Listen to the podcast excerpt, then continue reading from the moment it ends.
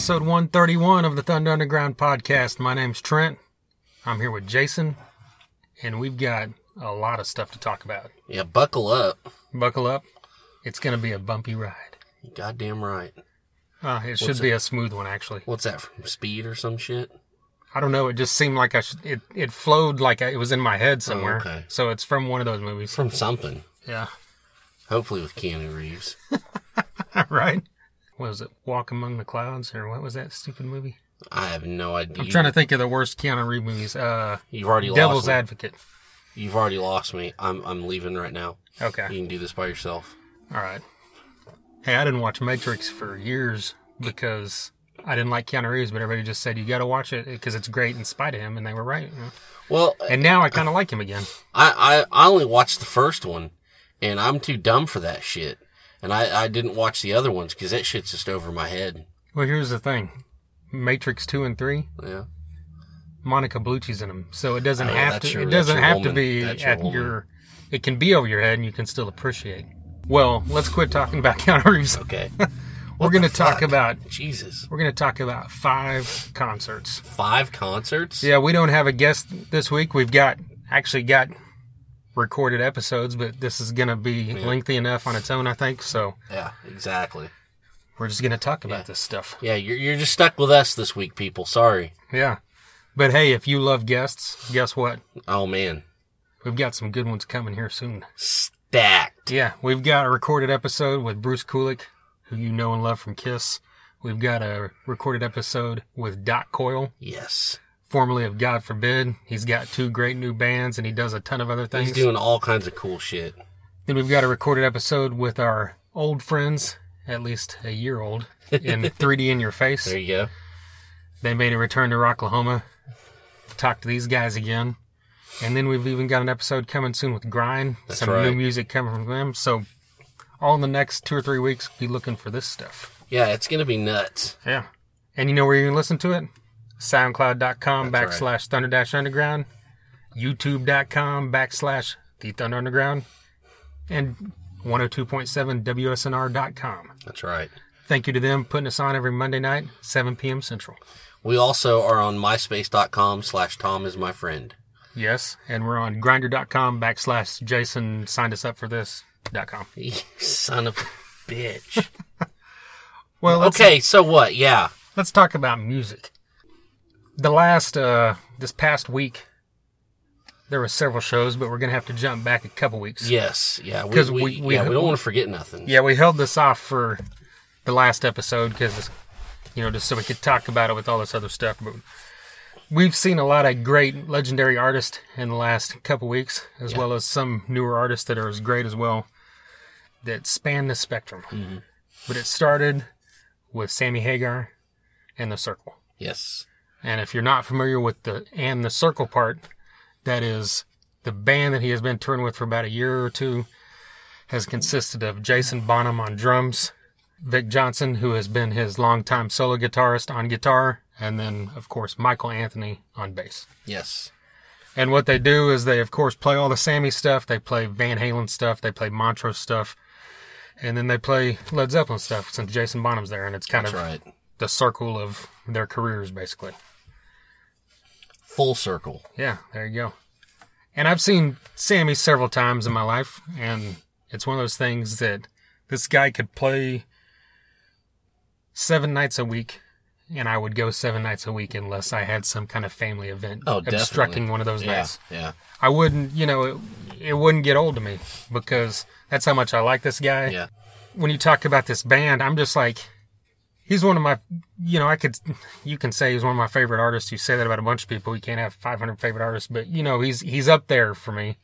And Michael Anthony is as well, just all time favorite people at what they do. Yeah. You know, just because he's such an important part of Van Halen that a lot of your casual fans don't realize how important he was as far as that voice, Mhm. the background vocals and everything. He added so much to all those Van Halen albums, and he's just a fun, one of the funnest guys you can watch live.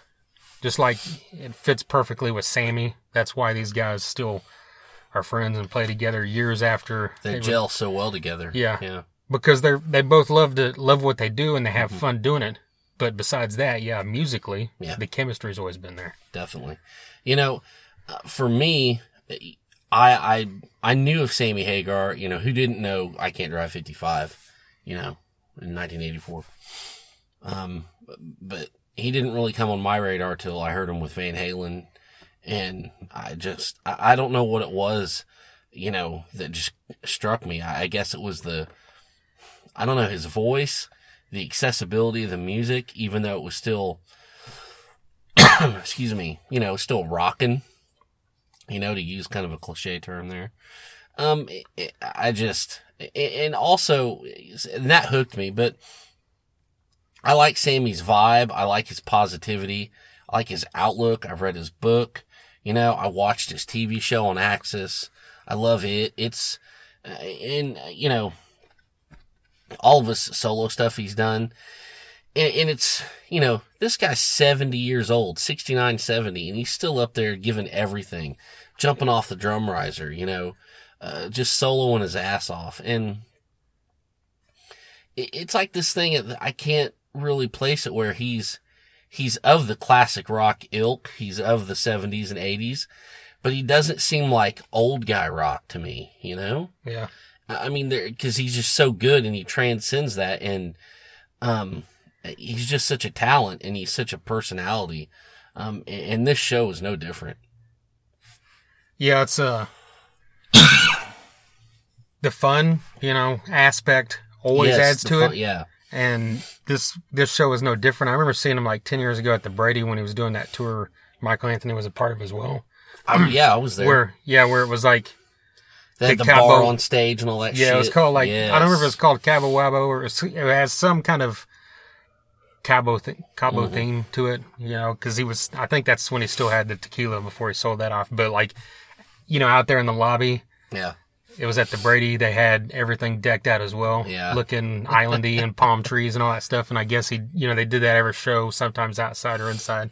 And it's just that kind of atmosphere. And then at this show, you know, that wasn't there, but you still feel like this is just great fun and this yes, is the way exactly. life is supposed to be. And the band sounds, this is, I think, I was thinking, I'm pretty sure this is the first time I've ever seen Jason Bonham live. Uh, yeah, me too. And I mean, I've loved, you know, would give a left nut to see Black Country Communion live, you know, so maybe we'll hopefully get to see him again. But, you know, he's, that dude's amazing. And then you can't say enough about Vic Johnson because he's like kind of the unheralded guy. Yeah, And this But guy he- is having to stand on stage and play Eddie Van Halen, so say yeah. Ronnie Montrose, um, Joe Satriani, because they played a Chickenfoot song. That's right. You know, and Jimmy Page. yeah, Jimmy, and then He- Jimmy Page. He, he draws from so much and he pulls it off. And I, I, it would seem to me that he probably maybe should feel the most pressure from these, Yeah. from this stuff.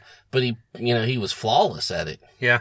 The only thing I noticed was when he played, you know, obviously the the Sammy stuff, he's been playing that for years, and a lot of it he was recorded. You know, he was the mm-hmm. guitarist on like Mas Tequila and a couple of the newer songs they played. But you know, the he's been playing other stuff for years, and as well as Van Halen.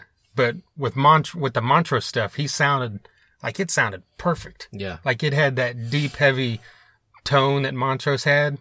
And even the same thing with the Chickenfoot. Van Halen sounded a little different, but it's, mm-hmm. I mean, how many people in this world can match Eddie Van Halen's tone? That's right. But it's not saying it was bad. It just the sound was a little different. Yeah. He still played it perfectly. Yeah. you know? Yeah. And they played Pound Cake. And I think the night before or the show before they played Runaround, which I oh, was Oh, wow. really excited for, but they played Top of the Top World of the World. Instead, which so I can't yeah, complain no about that kidding. you know, and that was just and but one of the highlights for me, you know, I thought I was like one of those geeks. I was like, man, I wish there was a little less Zeppelin, even though I love Zeppelin. Yeah. I just want more Sammy because that's why I'm here. Yeah. But I knew we knew going into it because that's part of what this tour is. But when they played when the levee breaks, Oh man. man, that the fog came out. Yeah. And, uh, Jason Bonham just started doing that, that signature drum beat. yeah, It's like, dude, you felt that in like your, your sub testicles, right. you know? But it's and that's the thing. It's all four of them just did it so perfectly, and Mm-hmm. Sammy's voice on that was amazing. And that's and what's funny about that is what we just talked about: how fun Yes. a show it is, that's like the least fun song of every song they played. It was like the most serious song, right? But it's like the thing that stuck with me. So that's kind of odd, I guess. But still, it's just they pulled it off amazing. And I know they switched around some of those Zeppelin songs too. Yeah. But it's just it's just an amazing show and a fun time that I can't.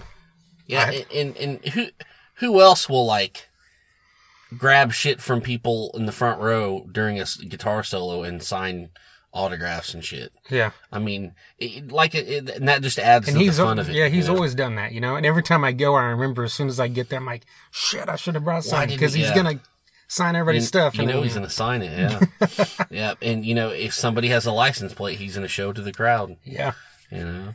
But uh, I was, we had great seats. I mean, what an experience.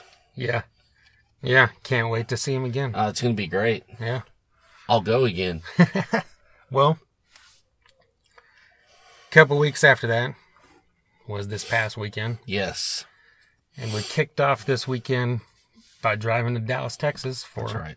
a band called Metallica. You might have heard of them. Yeah.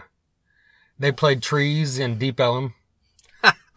I wish. Only 800 people were in there. We're lucky enough to be two of them. Jeez, I fucking wish, man. Did you know I read a stat this tour they're on? Um, I can't remember how many megawatts, but each show produces enough electricity to power 1800 homes for a month. I'm not fucking shitting you. Wow. And, and it took people 640 hours to program all the light show. Really? That's just like the two that I can remember from the list I read today. it took him, well, it took him 600, 640 hours ahead of time to set everything up. Yeah. I'm sure just however design it? long, yeah, Oh, okay. when they designed it, you know, months ago or whatever. But I mean, there's a there's an article on. uh, Well, I don't like to say the name of the magazine because usually it's not even good enough to wipe your ass with. But uh, but there's an article and it go it breaks down all this like they use like 48 fucking semi trucks, just something ungodly. Yeah. I mean, they've got to be raking in millions per show. They're the Madonna of metal. Fucking a something. it's it's insane. But anyway, sorry I cut you off there. Hey, that's what we're here to talk about. Uh, but yeah, I mean, How long know, has it been since you've seen Metallica? Was it the same time I saw him in Tulsa, or have you seen him since then? No, you went to Dallas. w- in 09 we went um and saw him at the American Airlines something or other. But we were way, way, way the fuck up there. that was the one with Lamb of God and Gojira. Yes. Um, one word. Doc Coyle filled in for Mark Morton. Hear more about that Yes, in a coming soon podcast. that's right. We asked him about it. It's awesome. yeah. So yeah, there you go. And so that was last. So what was that? Eight years. Yeah. This is my ninth time to see him. Okay. This was my s- sixth or fifth. Okay. Sixth, I think. Yeah. They're my absolute favorite band in the whole entire fucking world. Um, and they didn't disappoint. But we probably should like, you know, rewind a little bit and go over the whole show and whatnot. Sorry. Well, no. I mean, Cowboys Stadium, one of the stops on this tour, is a massive freaking place to see a show. Super massive. I'd seen several football games there, but I saw Guns N' Roses there last year. Mm. And so the first thing that jumped out to me is that how similar these two things were because the stage was basically the same size for both shows. Yeah. They both filled the place up, and it was just The whole width of the field. Yeah. The width. Yeah. yeah, there was just maybe a tiny bit of space on each side of the stage before you got to the um, where the stands start, and you know, it's just a massive undertaking that they have all these people in here, and you still have that room in the back to shoot off like fireworks and shit. Yeah. I mean, I- I just, you know, I was in, in my seat just looking around, and I mean, it was just so massive, and their seats just so, just way up high. I mean, I I had decent seats for Texas Stadium, but I was still pretty pretty way up fucking high. Yeah, but you're only like maybe halfway up, Yes, right? and it's like you see pictures of on Facebook or whatever Of of people people, that were way up there. Yeah. I'm like, there's no fucking point of even going. Yeah, I mean, it literally, I mean, the stage itself was dwarfed. I mean, it was just insane. yeah, So, I mean, it's, it was just such a, a massive show. I, I, I want to say it's probably the biggest show I've ever been to in my life. You, you mean like crowd wise or? crowd wise, venue wise, that kind of thing. I, I mean, I remember the crowd for Lollapalooza 96 being pretty goddamn big, but I'm th- pretty sure this dwarfed it, Probably. you know? Well, the we talked about the Maiden show in Tulsa last year about how everything felt like an event, you know, Yes. like Oh, old, yeah. like old school shows. And this obviously is the same way. Mhm. Like we left the morning of the show, we left from Tulsa, well, from Broken Arrow, which is right outside of Tulsa. Two blocks from my house, we stop at Kum & Go. Get fucking gas. Yeah, you pull up to get gas. We step out of the car, and the dude in the next getting gas has on an Anthrax shirt. so we knew where he Yeah. was going. And he's like, and I'm wearing a Mothership shirt, and he's like, fuck yeah, Mothership, and starts talking about Mothership. And I'm like, so I assume you're going to Metallica? He's like, damn right, I'm going. Yeah. And he just starts telling a story about how he won. He was one of the guys that won passes for the Snake Pit. Yep. And then we walk inside. There's a dude in there wearing a Pantera shirt. I didn't ask him if he's going. I'm just assuming. Yeah. And it just, that's just how big this thing was. You know, Dallas That's is, right. I don't know how many miles, but it's four and a half hours from here.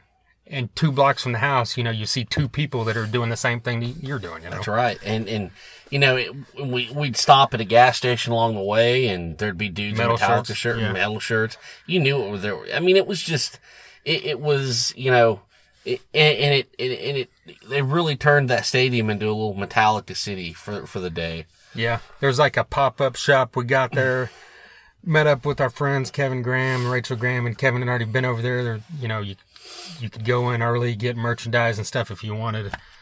And, you know, we stayed at a motel that was by Six Flags. It was less than two miles away, and it was completely full of people that were Oh, going to the show. And It was all, yeah, You know, so yeah, it's just like this big event feeling, you know.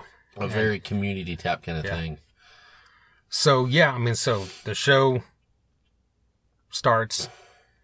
I went in there. I got the thing where I could get in early. Cause you're a warrior. Yeah, I thought, you know what? I'm paying for a floor ticket anyway. I'm going to pay a little more and get on the floor early. Yeah. Why not? I'm already going to be standing down there.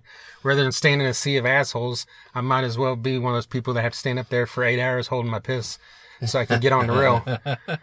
and it worked out. I got on the rail. I didn't get like a prime spot, but I was on the rail and oh, I Oh, was a little, I was on the left end of the stage, like in front of like the last big screen. And there was, it was like the last, you know, they had microphones set up around the stage. So like every 20 feet or something, there'd be a place where James could sing if he wanted, Yeah. or exactly. you know, Rob could sing backup, whatever, just wherever they stopped, and like the last, or the microphone in the center of the left side of the stage is where I was right in front of. Okay. So that's the first thing to point out. I talked about with Guns N' Roses. I was kind of in the same general area, maybe a little bit better there. Mm-hmm. But your perception of what's going on gets completely fucking lost. I bet. Like, you know, I know where, you know, you had a different experience where you're seeing everything straight on. You can see everything that's going on. There were Yeah. times where I didn't even, I'm like watching Rob or Kirk because they're over here. Yeah. And I look and I'm like, where the fuck is James? And then he's like out in the front of the snake pit and he had been there singing a whole song and I never knew it because you can see him on the screen behind the other guy, but you don't know where he's at. And then finally you kind of crane your neck back and he's like 20 yards behind you, stuck out in the middle of the crowd, you know? Yeah.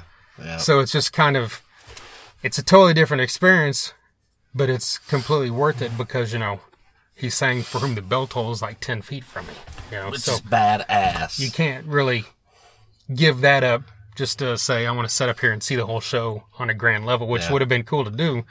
But like I said, I can give that up so I can say that I watched James Hetfield sing "For Whom the Bell Tolls" ten feet from me. you know? There you go. Yeah.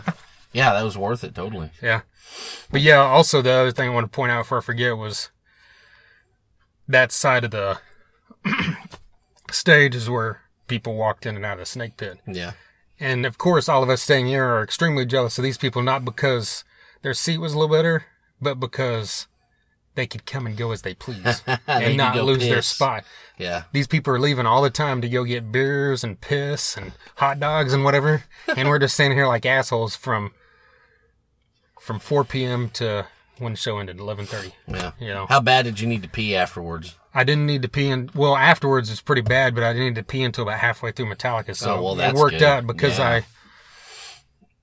I I had limited uh, liquid intake throughout the day preparing, and then used the bathroom right before I went down there at about three fifteen because I got in line about 320, 330. Okay. and then. But anyway, yeah. So and of these people coming and go out of Snake Pit, eventually that one dude walked by that we met at Kum & Go, and Yeah. And he walked up, you know, talked to me for a minute. He couldn't stay long because security would like make people keep Yeah. moving. But he's like, "Man, I can't. I'm so glad you made it up here. This is gonna kick ass," you know. And talked to him for a minute or two, and once or twice when he came by. And other than that, I saw both members of Local H go in there. I saw two of the guys from Avenged Sevenfold go in there. Nice. So you know these, you know, Avenged Sevenfold. They've done Local H only did a few shows, but Avenged Sevenfold's doing every show almost. You know, and these guys are still like probably in awe of the fact they're playing a big stage. Even when they're not with Metallica, they play a big stage, but just like the rest of us, it's Metallica. Yeah. So they're using the opportunity to say, "Hell yeah, I'm going to go down here in the Snake Pit and watch Yeah, Metallica." definitely. How could you not? Right. Yeah, definitely.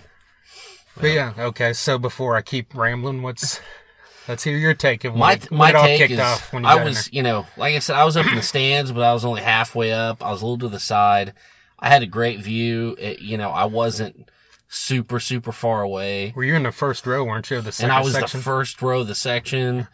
And I mean, it was just a, it was just a great overview. And, you know, I, I saw, you know, some Facebook conversations between, you know, our buddies John Stowe and Kevin Graham about how great it was on the floor, but at a certain time they kind of wish they could have been in the stand somewhere and just took in the, the grandioseness of it all. If that's a word. If not, I just made it up. and, and that's true because it was just such a, it was such, it, it, it had such impact. It, it was such an event and, you know, there was always something to watch and, you know, the big fucking balloons, you know, for the first two hardwired songs, which were fucking cool looking. They should have kept them up the whole time or, you know, the pyro and, and everything going on the screen and, you know, the snake. And it was just so cool to see everything. And, um, I, I was just at a great point to see it. Like I said earlier, if I was like section 718, I would have just went home. um, but I mean, this is, you know, the, the set list was fucking cool because, you know, they're pretty much keeping everything the same except for just a couple places where they'll plug in stuff. You know, on their arena tours, they mix it up a little bit more, but you got these big stadium tours with more, you know, more than just the meat and potatoes, you know, hits fans. casual fans. Yeah, casual fans. They, they got to keep it pretty, and I understand that, but you know, you get the memory remains, which you don't hear all the time. Uh, it was just, um, So when that, because we talked about it beforehand, that was one of the spots where they yes. Oh, they yeah. ro- they were just ro- throughout this tour they had just been rotating creeping death and fuel. Mm-hmm. So when they started memory remains, were you like geeking out a little as a big Yeah, fan? I was like, Just whoa, 'cause it was look at you- this. One of these kids is doing his own thing. you know, I was like, nice. I was like, really cool. You know, they threw us a curveball. And, um, I was like, you know, me obviously like most people, I like creeping death better than memory remains. Definitely. So that's what I was hoping for. yeah.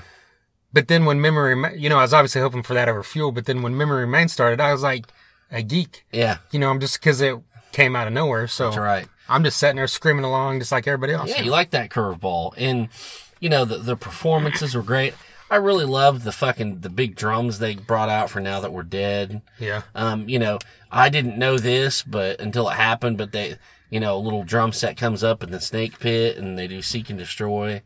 I mean, they really, they really, they thought of everything. They left no stone unturned. And, you know, it's so hard to reach everybody in a stadium that fucking big.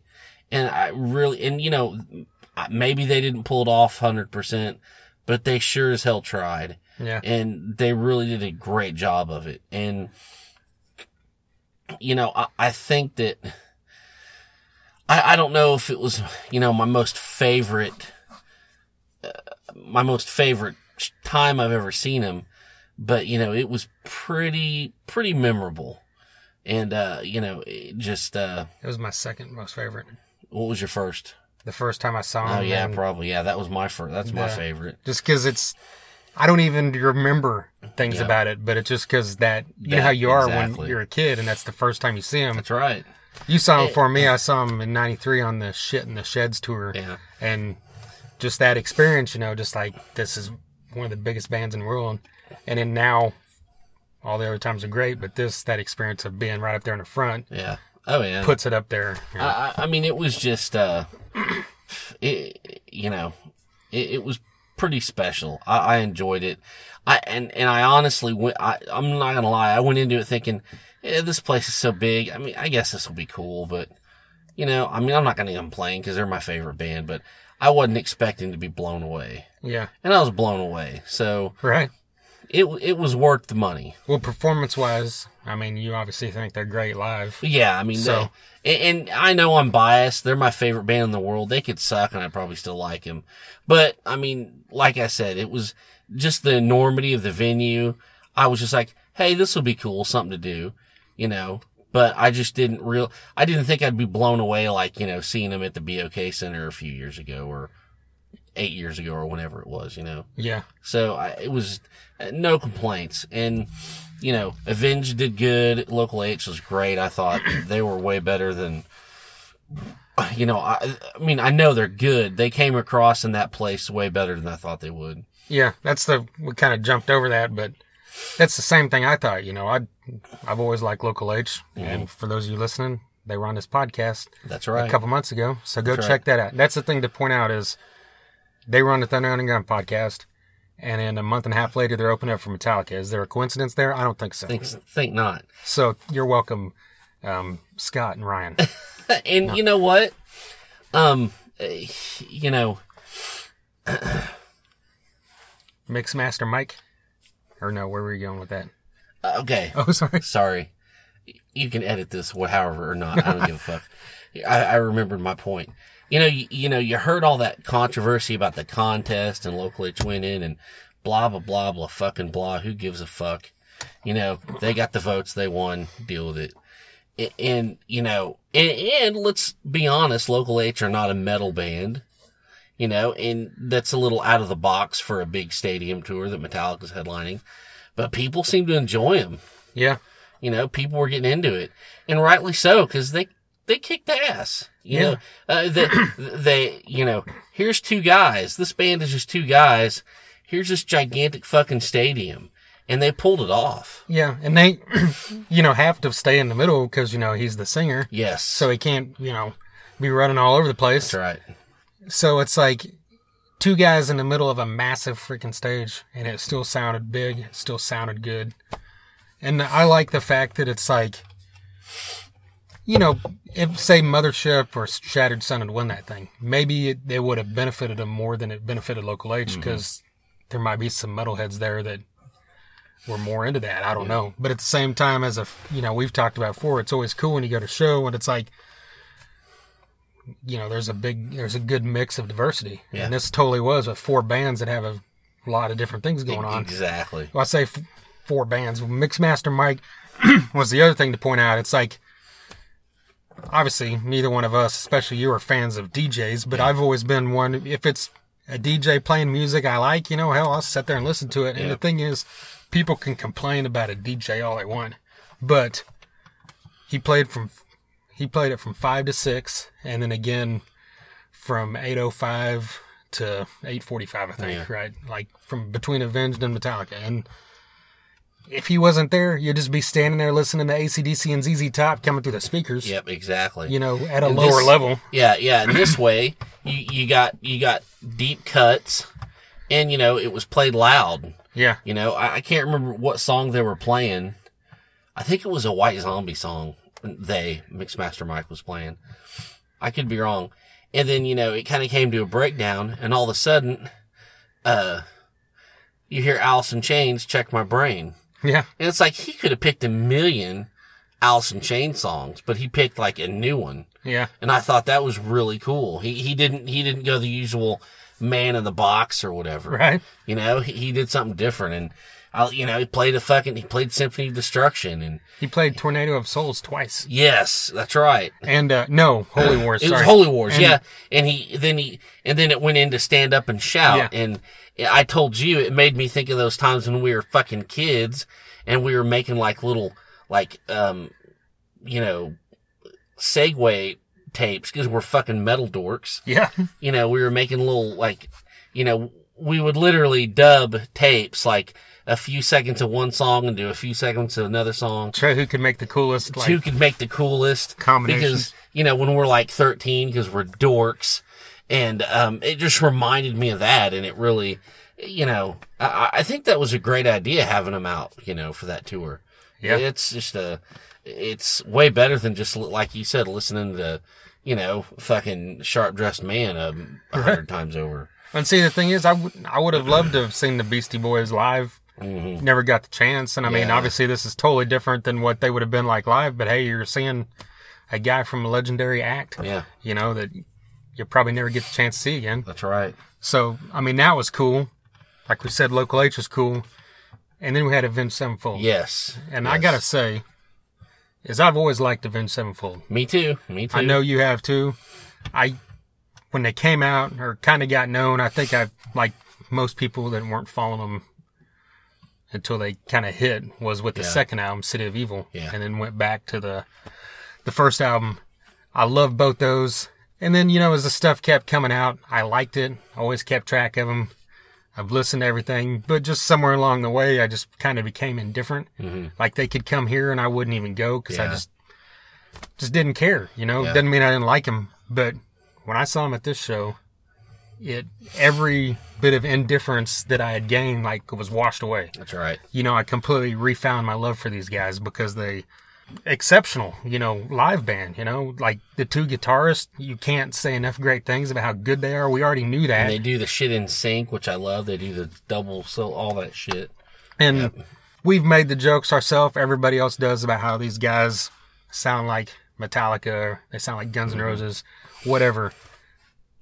To me, that's what I- they've they've always been a band that was just kind of Yep. you, you have a And- and- you have a plane and it has Metallica on one end and Guns N' Roses on the other, end, like dead center. And hey, to me, that's great because you need that shit. That's right. And you know what? I like that album. I don't give a fuck. I'm just And, and I never and I never said I didn't like that album. You know. I'm just talking about everything in general. You know, Yeah, oh no, I, I get it. And I think City of Evil is their third record, not their second. okay, sorry, yeah, I just you know right, keep keeping you honest. Trey. right. We, we're we're running a podcast here. God damn it.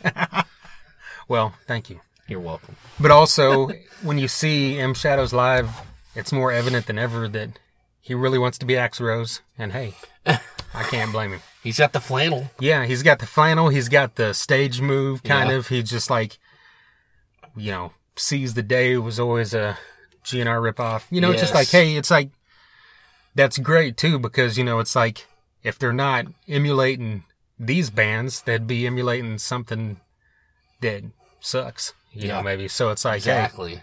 that that's a good thing and i can't you know it's very rare anymore that a band's going to get big doing something that you've never heard anyway Yeah. and like we've said a million times we need bands like avenged sevenfold to get as big as possible That's because right.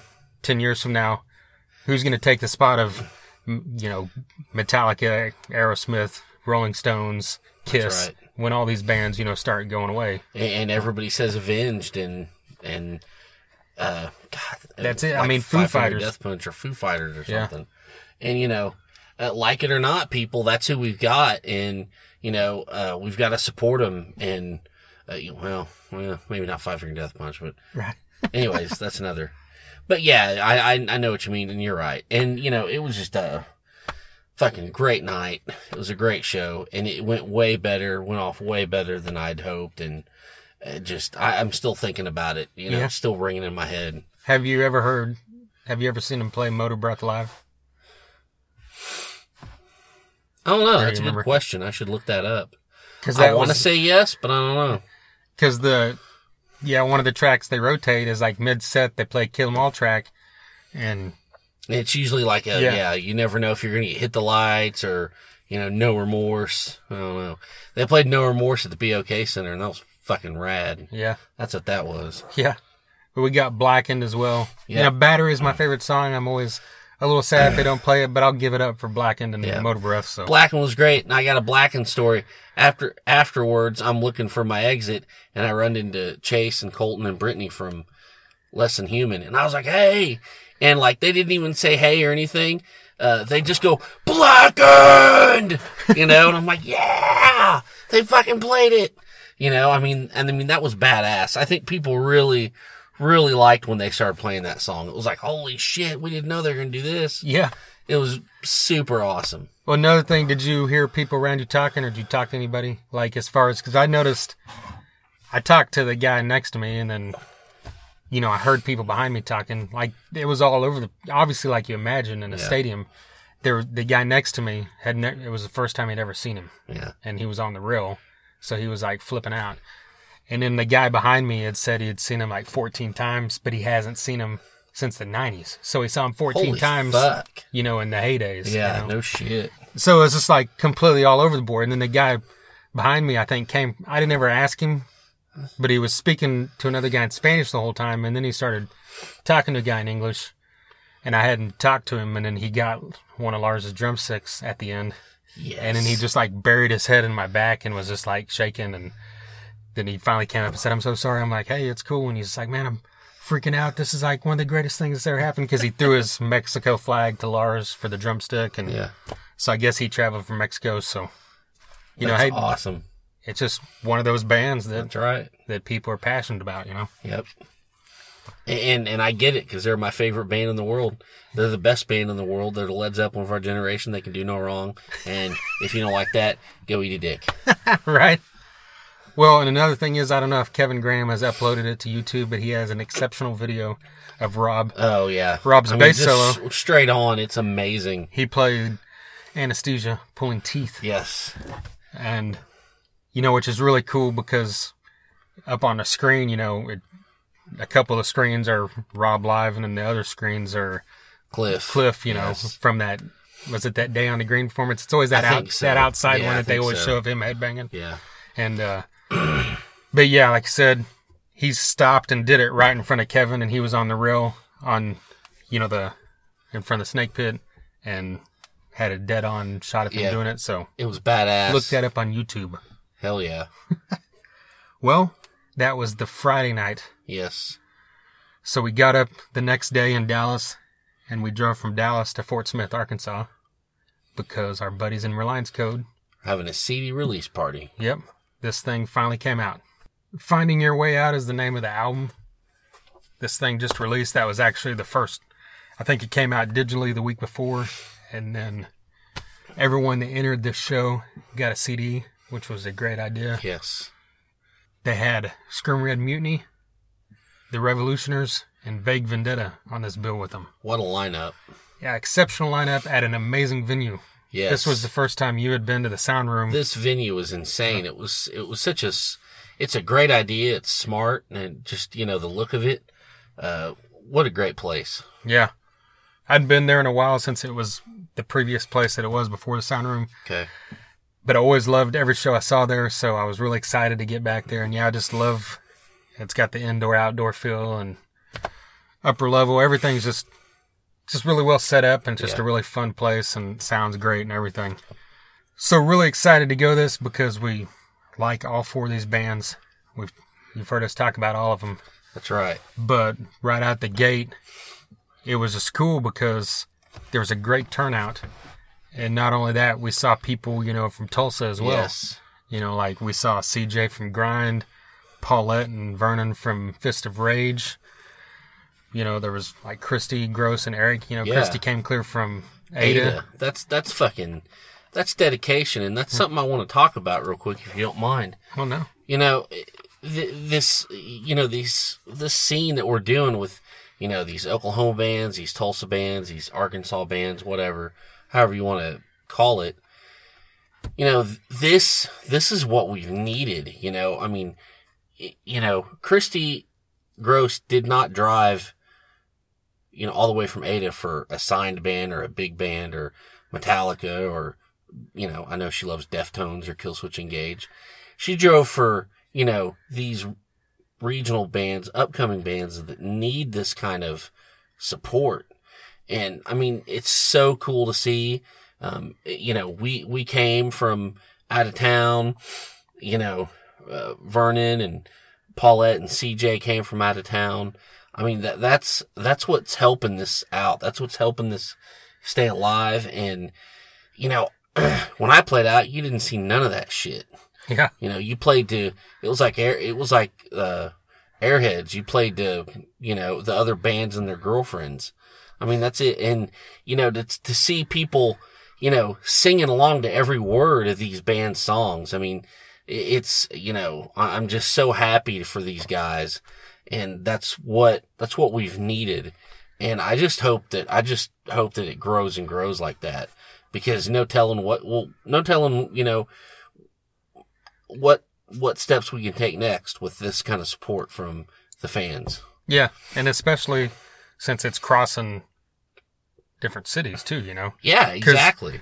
Technically, Reliance Code isn't from Tulsa or Fort Smith. Yeah.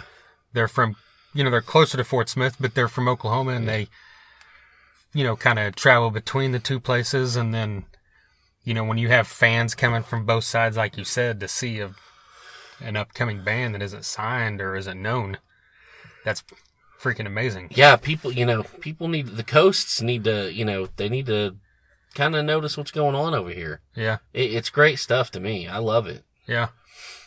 Well, Vague Vendetta kicked this thing off, and I'd seen him one time at Shooters in Fort Smith, but it was really cool to see him again because I think I was a little. Uh, I'm going to talk about this again with the Revolutioners. A little inebriated the first time I saw him, I see. I see. That's fine. so I'm a little fuzzy. I remember it being cool, but so this was really cool to be able to see a full show and or full set whenever I was sober. nice, nice. I mean, And I, you know, I, I'm sorry. I, I myself have never experienced that in my life. oh, well, okay, You know, I've never been drunk at a show ever. That's right. No, but I mean, the energy that Vague Vendetta, you know, put out, um, you know, their sound was amazing. The, the guitar players were just on point.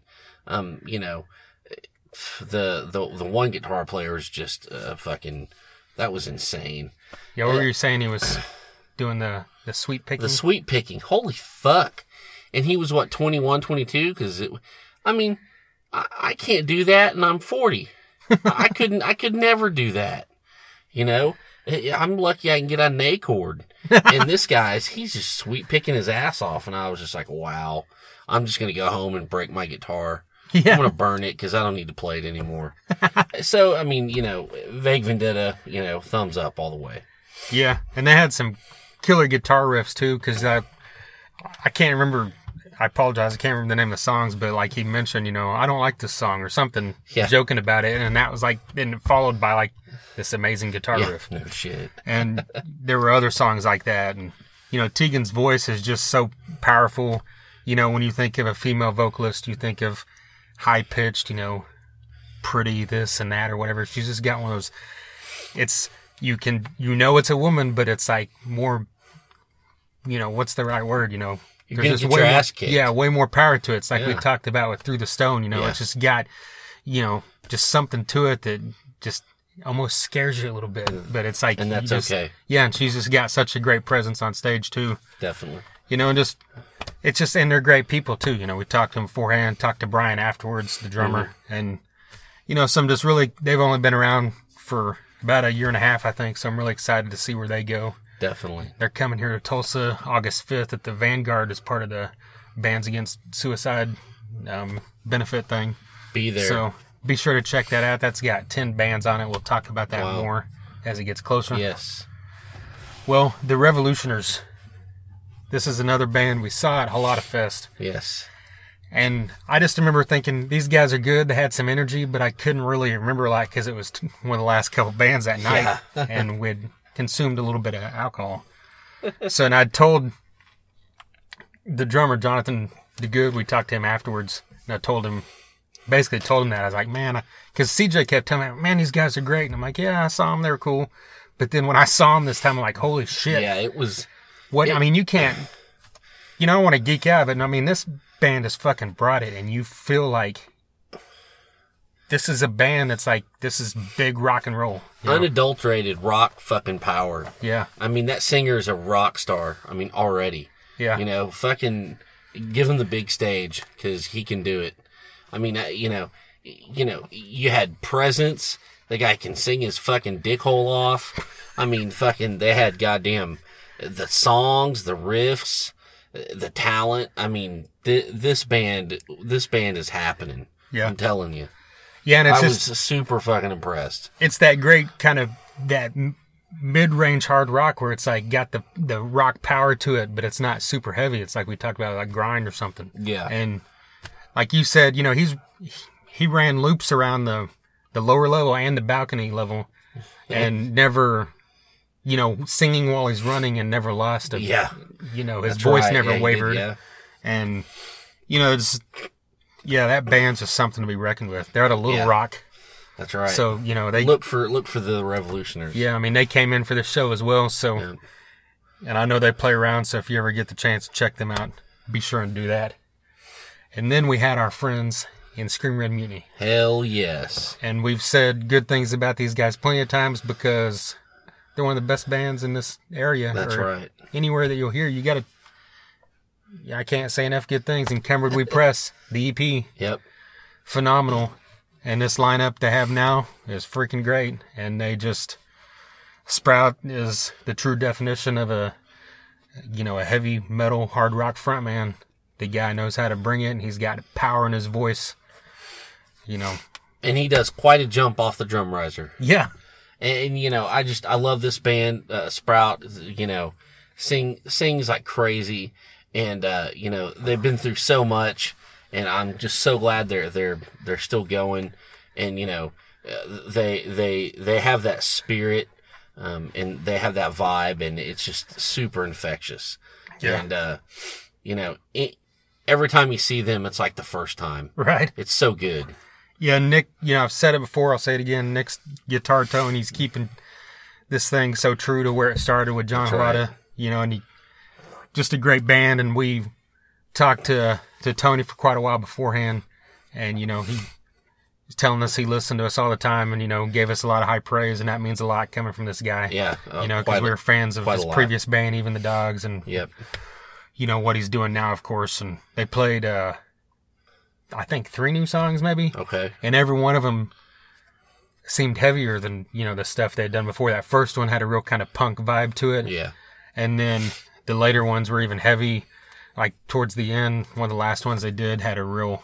I think even CJ mentioned it kind of had a Lamb of God feel to it and everything. And then we saw Tony again afterwards, and he said that yeah, you haven't even heard our heaviest song. We didn't even play it. So That's that's awesome. I can't wait to hear it. yeah, so really looking forward to that. That's right. And then Reliance Code. Yes. Finding Your Way Out. The album is out. This was a celebration of that. They played every track off the album, That's right. and then they also played Seether, Yes. and then they, I think they played another song too, if I'm not Okay. mistaken. But yeah, another band we've said great things about countless times Oh yeah. because we love what these guys do, and yet again, seeing them live on this stage, all five of them, they look like they belong there, and they act like they belong there, and they they already seem like seasoned vets and Yeah. pros, I even mean, it's though like they're ready for. they're younger and oh, you know they haven't done much stuff before this, you know. Yeah. And you know, you could you could see this in an arena. Yeah, You know, uh, Chris Law had a drum solo that was just like, it was a ball squasher. I mean, it was great. yeah, it was. And, and you know, they, it really had a big show vibe to it in a, in a smaller setting. It really had a, a headlining. I mean, it was just, uh, it was on. And, you know, they, they've got the, the hooks and they've got the riffs. Um, you know, these guys are deadly. Yeah, without a doubt. Well, let's play a song now to let you all know what we're talking about. This is from the album Finding Your Way Out, brand new song called Taking Control.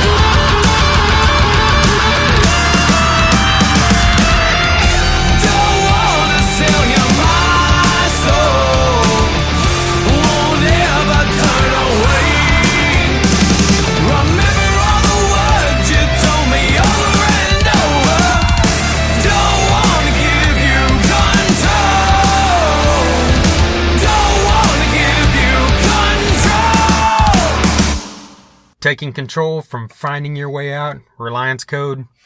Eight tracks on that album. Hashtag all killer no filler. Damn right.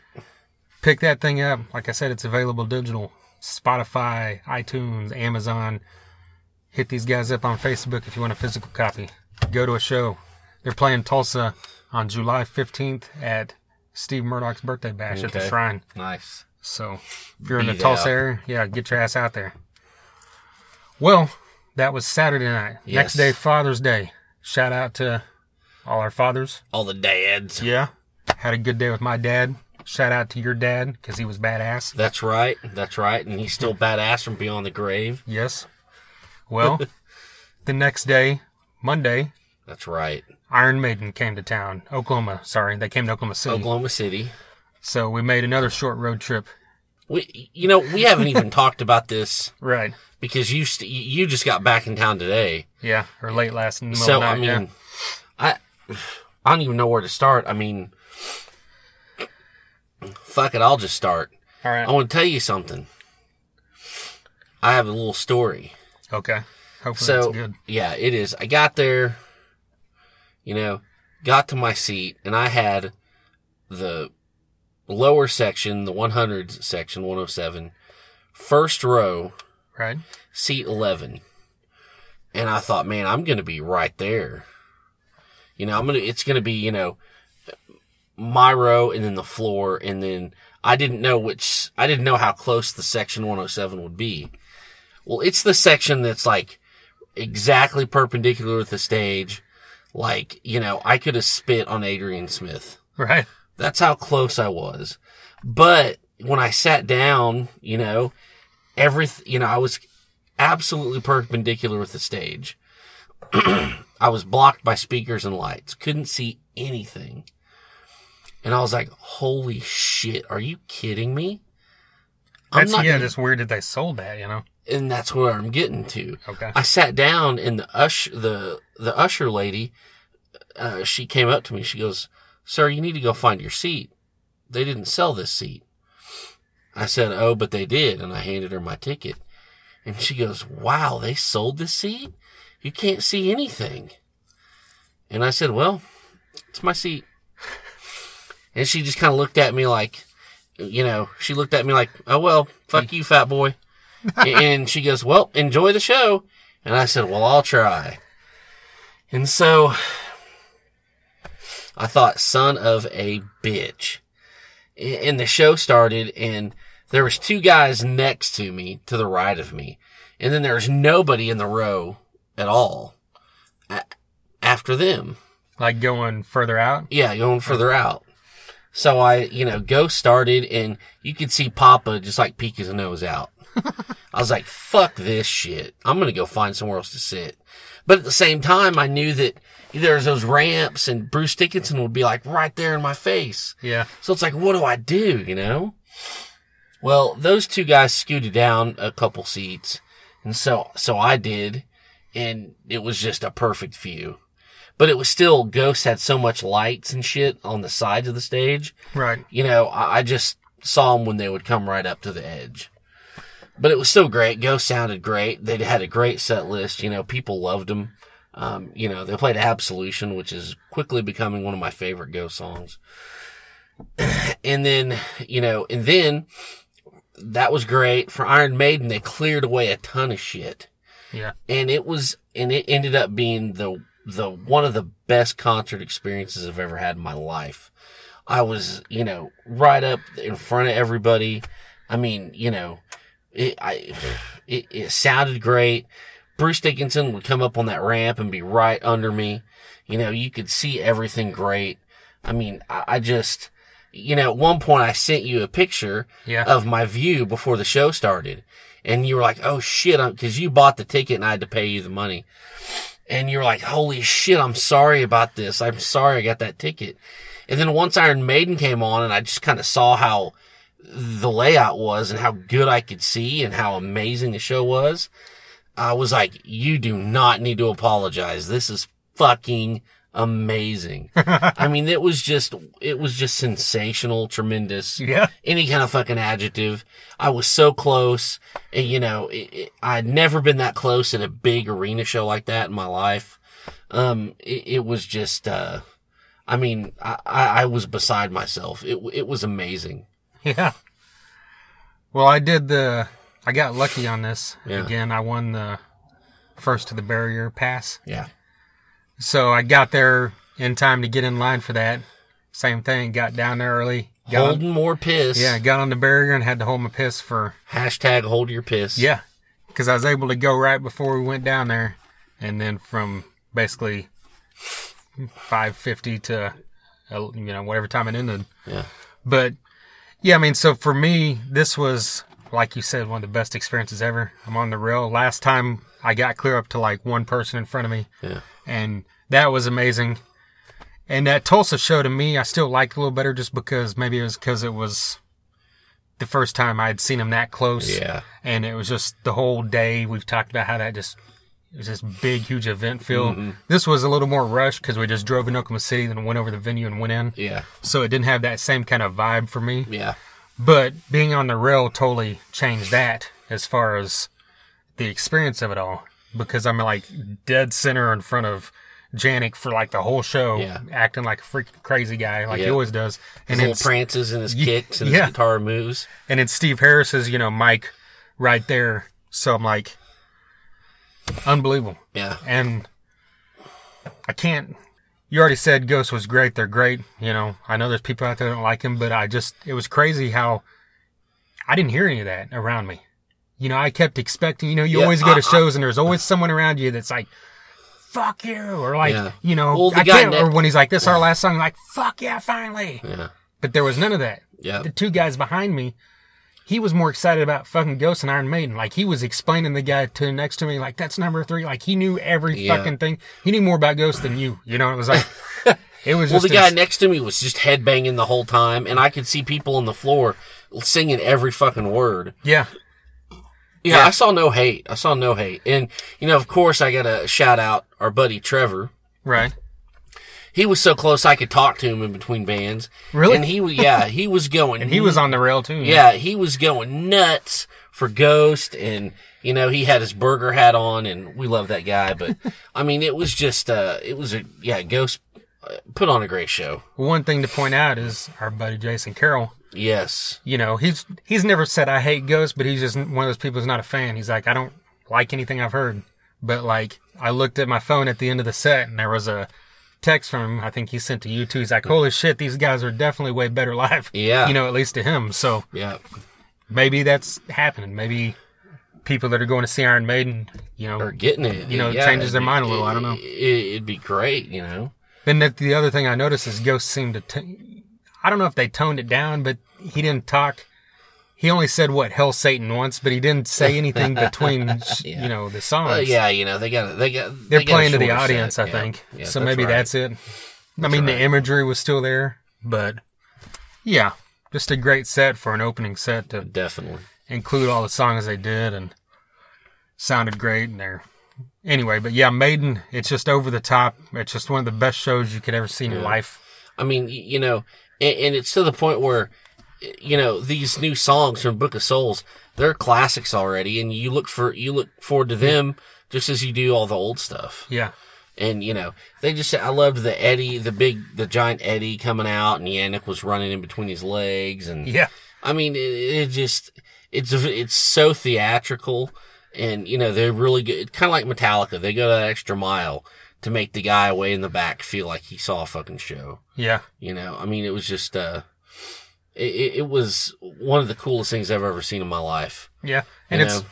we love iron maiden we love all the classic stuff like everybody else but like you said i i walk away from it i think the same way i did in tulsa the memories for me the best parts maybe were like when they played the red and the black, Black, red and the black. Because it's just so- speed of light. It's just A, so man. such an epic song. That's the right. solo is great, and it's just that whole extended band solo at the end, and then like the beginning with "If Eternity Should Fail." Yes. It's just that chorus is so huge.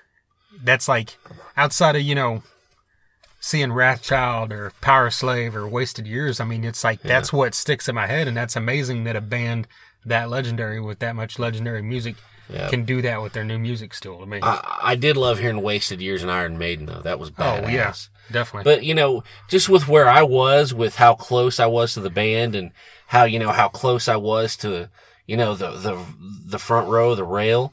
I mean, you know, if I didn't look back behind me and see a, a giant arena, I almost felt like I was in Brady Theater or something. Yeah. It was just, it was so fucking cool, man. But the other funny thing about it was you're three days removed from seeing Metallica in Cowboy Stadium. That walking into the Chesapeake Arena, which is where the Thunder play, it felt small. Felt small, It was weird. Like. I walked down on the floor and I'm like, this rail's so fucking short. You know, it's like I was the rail I was on at Metallica. Just that side of it was bigger than this is. Yeah, You know, and it's just like it's just weird because and I even told Tracy, you know, I'm like, I wonder if when Iron Maiden plays a place like this, if it's like when a band that's kind of big goes back and does some club shows. if like this is like their version of a club Yeah, show, yeah, you know? no kidding. and No shit. and that's the oh another thing I wanted to mention. I don't know, did you you saw him at the end of the show talk about her, but the girl standing next to me was from Russia, Oh yeah, yeah, yeah, that's right. and People, pe- people come and travel and follow this band from all over, man. Yeah, like you know, he mentioned there are people from there from Canada and Honduras, but I asked her, I'm like, so what number is this? She's like, this is the 83rd time Son of a bitch, that she'd seen him, and she was following him, like she was going from there to Houston and then uh, San Antonio and then wherever she was in and in Salt Lake City, wherever that is on the tour list. That's insane. but yeah, so, Fandom. yeah, it's just amazing that that's what this band does, and I That's mean, right. there was noticeably a lot less people than there was in Tulsa, but it's just still weird to me. But I know they're doing a lot of area shows, whereas that was just select shows in America, and now there's also a Dallas show, a Kansas City show. Mhm, That's right. So yeah. it's there's less people that would be traveling that would, I guess. yeah, But it's crazy that when a band pulls like nine thousand people, that that's considered not as big. I you know. it's crazy. Like that's a small show, a really small show for them. Yeah, But you still have people from all over the world there. exactly. Yeah, it was just it, uh, what a great night. Yeah, never, it'll never get old. That's only the what third time. Third time. Yeah, Yeah. and I hope I can see them many more. But I know they're one of those bands that are getting up there. So Definitely. Well, I'm glad we got it in then. yeah. well, the final thing was then I stayed in Oklahoma City, That's right. and the next night I went to something totally different than all this. it was like 90, 90s rock extravaganza Yeah. with Collective Soul. This was out at the Zoo Amphitheater in Oklahoma City. So an outdoor summer concert with Collective Soul headlining with Our Lady Peace and Tonic. Nice. And I was a fan of all three of these bands in the 90s. Still am. Big fan of Tonic. And they kicked this thing off. And I mean, Tonic's one of those bands, they're not, you don't think of Tonic's like it's going to like tear up the stage like Yeah. going, you know, energetic or anything. Their music's kind of like that. What do you call it? Gentleman's rock or something. Gentleman's you know, rock. I like it's like that. they have they have a few songs that have a heavy edge to them, but Mm-hmm. it's just that kind of that mid range rock and roll. You know. Yeah. And Emerson Hart's just an amazing songwriter. Had the opportunity to see him do a solo show here in Tulsa last year. Um, but I had seen, I saw Tonic in New Orleans open for Better Ezra a few years ago. Seeing him out here was great, but notably, I'd seen Iron Maiden like less than 24 hours before, and it was like the most stark contrast of Yeah, anything ever. Because you know he's just got four dudes standing on stage in the middle of the fucking sun, you know, playing "You Wanted More," whereas you know, 20 hours ago I saw the Trooper live Yeah. with Bruce Dickinson going ape shit. you know? Holy shit. But not to say that that's not what you expect from Tonic. They sounded great. It was hotter than balls at that point because they started at seven and the sun like shines directly on that stage. Wow. And but they went through it. They played eight songs, so they got a, like a 35, 40 minute set. And then uh they didn't play Casual Affair, which kind of made me sad, but I'll I'll survive. then Our Lady Peace came on. Yeah. And this was, I'll be honest, I like Tonic, like I said. I like Collective Soul. But I probably wouldn't have stayed in town for the show if Our Lady Peace wasn't on the bill. Yeah, I, I see that. Like, I'd, I'll go see Collective Soul and Tonic anytime, but after this long weekend, I probably just been like, eh, Yeah. let's go home. But Tracy was the same way. You know, she loved Our Lady Peace the most out of these three back then as well. So we're really excited for this. And I haven't seen them since, man, I don't know when the last time was. Some a few times, but it's been way back. Yeah. And they were probably my favorite band of all those bands of that era, Yeah. that kind of alt rock. Mainly because his voice is so unique. The songwriting was so, you know, at least on until they got to Gravity, was so different, Yeah. you know, than everybody else was doing. But they did a, a great set of like mixing. They had, of course, most songs were from Clumsy, three, three or four, but then they had two songs from Gravity, two songs from Happiness as a fish you cannot catch, and then Yes. they had, you know, of course, Starseed, and then they had a brand new song, which I'll be honest, of the three bands that played, that might have been my favorite point of the whole show was this Nice. new song that Our Lady Peace played, Awesome. and it just, it was heavy, it rocked, it you know had his signature. You know, that voice that stands out, and it's just I can't wait to hear what they got. He said they just got out of the studio, so I assume that's coming this year sometime. Yeah. And he'd even said it's been a long time since we've been to Oklahoma. And after this reception, you know, we'll make sure it's not. Yeah, they'll be back. Hopefully. And we saw them. we saw them. what, at the Delaware Playhouse doing that acoustic, thing? That was amazing. yeah. That was definitely a standout show. Yeah. But yeah, I mean, so I was super excited to see them and they lived up to my expectation. And the thing to point out with them live is they really pull off everything as far as this, cause that band has a lot of different sound. Like when you think of the Happiness album is Yeah. real loose and al- alternative Yeah. and then you get to Gravity that Bob Rock produced, where it's all thick and full and you know huge and bombastic. When they played like Somewhere Out There and Innocent, those songs sounded huge and bombastic. And when they played One Man Army or Is Anybody Home, like it sounded loose Yeah. and it didn't sound thick. So it's like they did a great job of capturing the same thing they did on the albums, you know. Nice. Well, and Collective Soul headlined it, and this band, I've. It's funny with this band because you know even after Rocklahoma last year, I saw several people talk about how they didn't like them, didn't think they sounded good, hmm and I even saw you know a friend of mine posted on my post when I was there that said you know she didn't think they were good live, and I don't get it, I don't hear it, you know. Yeah. They sound great to me. He sounds good.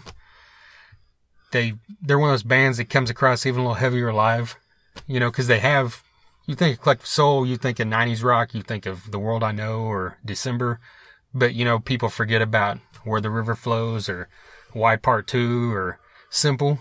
These songs Yeah. are fucking hard rock songs, you know, and they all sound great live. And they did a full on like 16, 17 song set, and What was the song they did with Elton John? oh wow, I forgot That about song that. was great. I completely forgot about that. something like something day, like a jealous day or a something. I don't know. Anyway, sorry. Well, no. but no, they they even did a cover of "Tie Your Mother Down," which Nice.